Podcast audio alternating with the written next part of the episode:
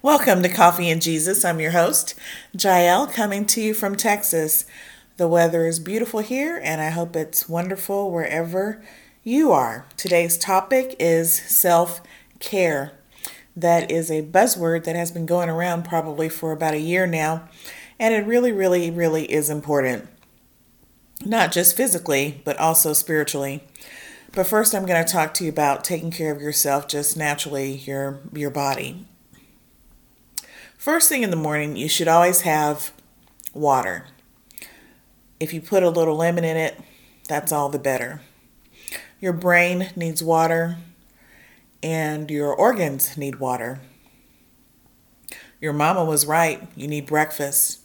I went for many years without eating breakfast, and now that I eat it on a regular basis, it really does give me the energy that I need for the day, especially if I have a lot of protein in the morning.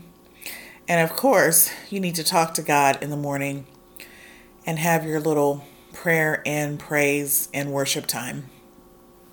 Doing all these things in the morning will get you started off on the right foot. For those of you who work, you need to get up and walk around to sort of reboot your system mid afternoon. I usually get sleepy around 2 o'clock, so I know that I need to drink more water at that time and just get up and move around. Maybe stretch a little. I've even taken a nap, I'll be honest with you, for my lunch break instead of eating food so that my body can recharge. You know, just a 15 minute quick nap in my car just does me wonders. Make sure that when you have dinner time, especially if you have a family, that you're cutting off the TV and that you're really engaging in meaningful, memorable conversations with your kids, with your spouse about your day and about your life, about your dreams, your visions, your goals.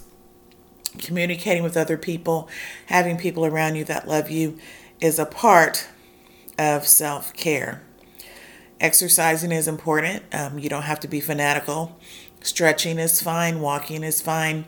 Going to the gym is fine.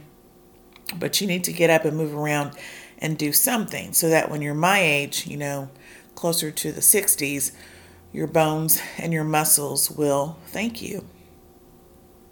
Try to eat well to the best of your ability, which means cutting down on sugar, cutting down on fats, and things that are man made, man manufactured, that are not natural. So eat more fruits and vegetables, and again, drink lots and lots and lots and lots of water. Part of self care is also watching who you hang around, who you allow to get into your thoughts and into your heart. You need to reduce your stress. So be careful about who you are associating with because they can affect you physically, both mind, body, and soul. You know, as Christians, it's okay to love yourself. It's okay to put yourself first sometimes.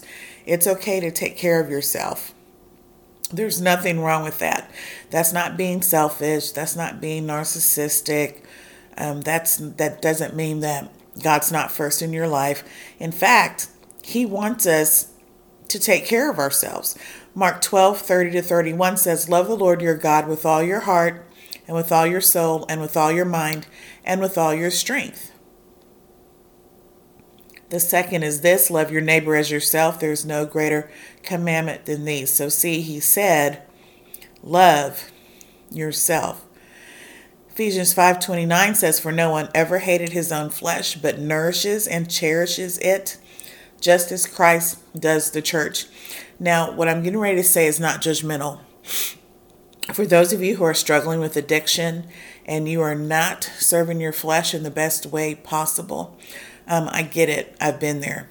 I had a um, addiction to depression medication for a season, and so I understand that. So I'm telling you from a place where you are right now, take care of your body. You don't know what you're doing to your body long term when you are an alcoholic, when you smoke weed, when you take other drugs like meth and cocaine and heroin and opioids and um, even when you're just eating toxic foods all the time, you really don't understand or know what you're doing to your body long term. So, nourish and cherish and take care of the temple that God has blessed you with. Jesus himself exhibited self care. There were many times when he went off by himself and he's like, No, my disciples, I need to be alone for a minute. And he would spend time alone and he would pray and he would talk to the Lord. And we need to do the same thing. He also surrounded himself with friends. As I said before, be careful of your tribe. Be careful who you let into your life. Proverbs 27 17 says, As iron sharpens iron, so one man sharpens another. It is very important who you allow to talk to you about the Lord, to pray for you, and to feed into your life. Philippians 2 4 says, Let each of you look not only to his own interests, but also to the interest of others. So remember to get enough sleep every night. Try to eat as healthy as possible. Move your body as much as possible. Have your alone time with God. Have your alone time for yourself. Get regular checkups with the doctor. And most of all, spend time in prayer and praise and worship with the Lord God. I love you guys, and I hope that you have a healthy, self care filled 2020. See ya.